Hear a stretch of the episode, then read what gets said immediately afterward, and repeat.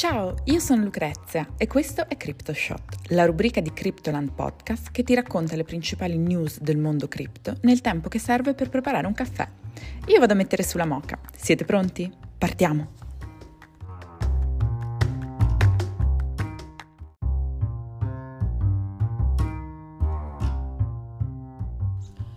«30 giugno 2022 Michael Saylor è bullish sul futuro di Bitcoin».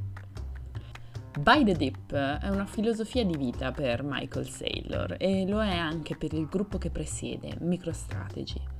Secondo le ultime notizie, il gruppo ha infatti speso 10 milioni di dollari per acquistare 480 bitcoin a un prezzo medio di poco più di 20.000 dollari l'uno, che vanno ad aggiungersi al già enorme patrimonio in BTC detenuto dall'azienda. Chi profetizzava che Sailor e MicroStrategy si sarebbero tirati indietro davanti al bear market si deve ricredere.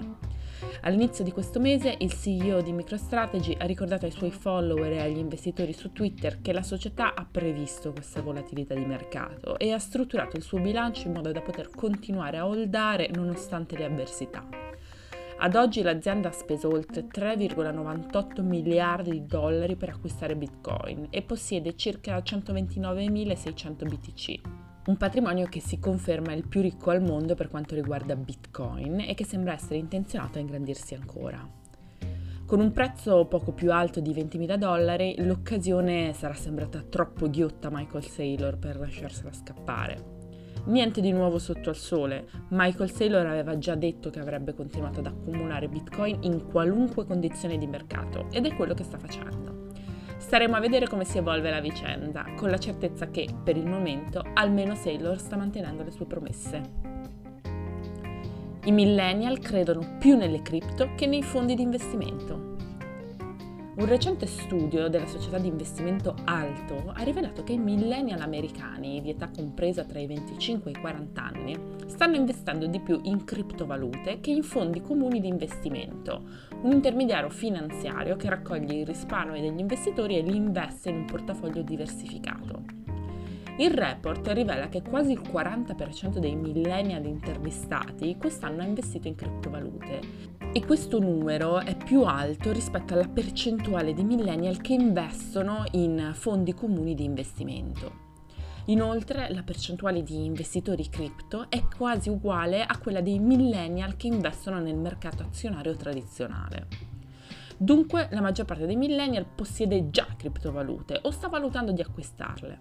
Ma in un mondo dove l'aumento del costo della vita e l'aumento del debito dei prestiti studenteschi sono problemi sempre più pressanti, i millennial fanno fatica a investire per il futuro perché stanno lottando per permettersi il presente. A giugno un altro sondaggio ha dimostrato che sono soprattutto le persone con un patrimonio netto più alto della media ad abbracciare le criptovalute. Secondo il World Wealth Report, il 71% dei ricchi che hanno partecipato all'intervista ha investito in asset digitali come le criptovalute, NFT e ETF.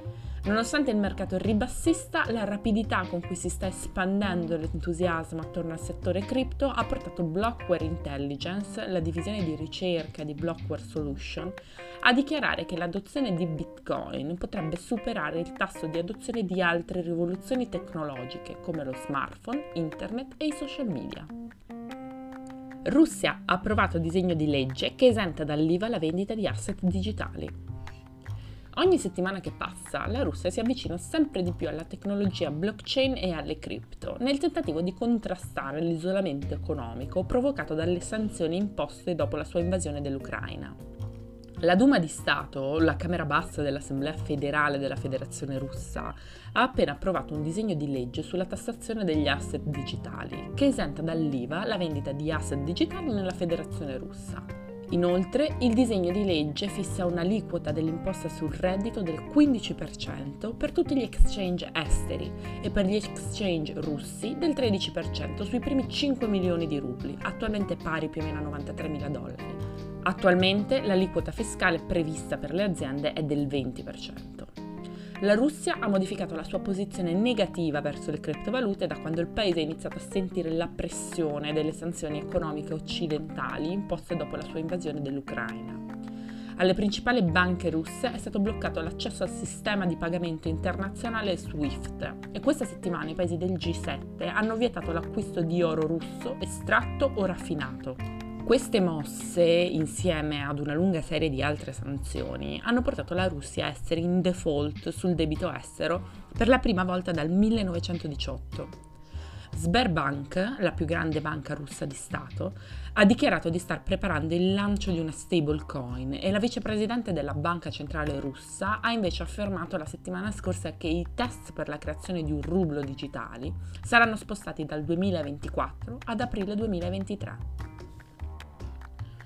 La defunta stablecoin di Terra sale dell'800% in una settimana.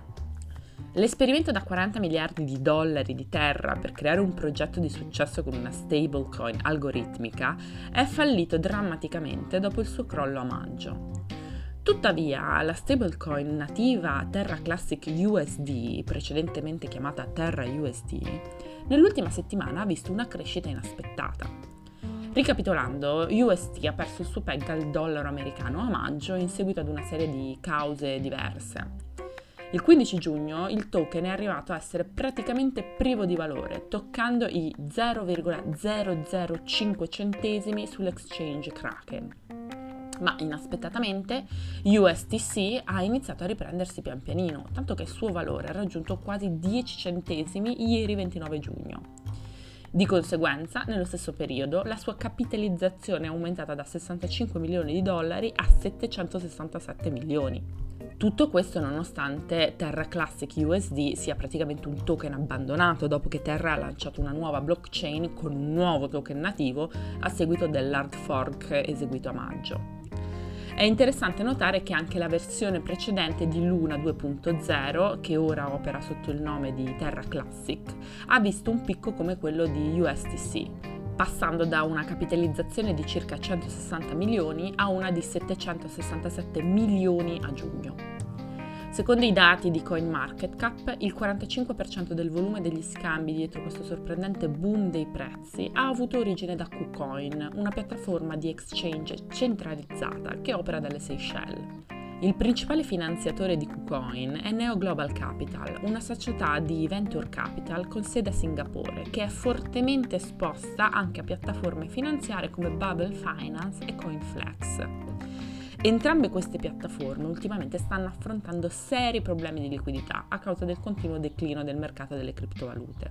Gli analisti comunque hanno avvertito di stare molto attenti, poiché sia Terra Classic che Terra Classic USD potrebbero diminuire in modo massiccio, dato che la tecnologia che le supporta è praticamente morta.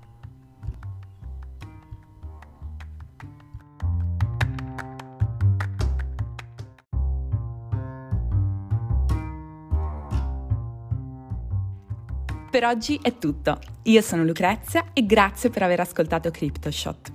Vi aspetto per il caffè di domani. Ciao!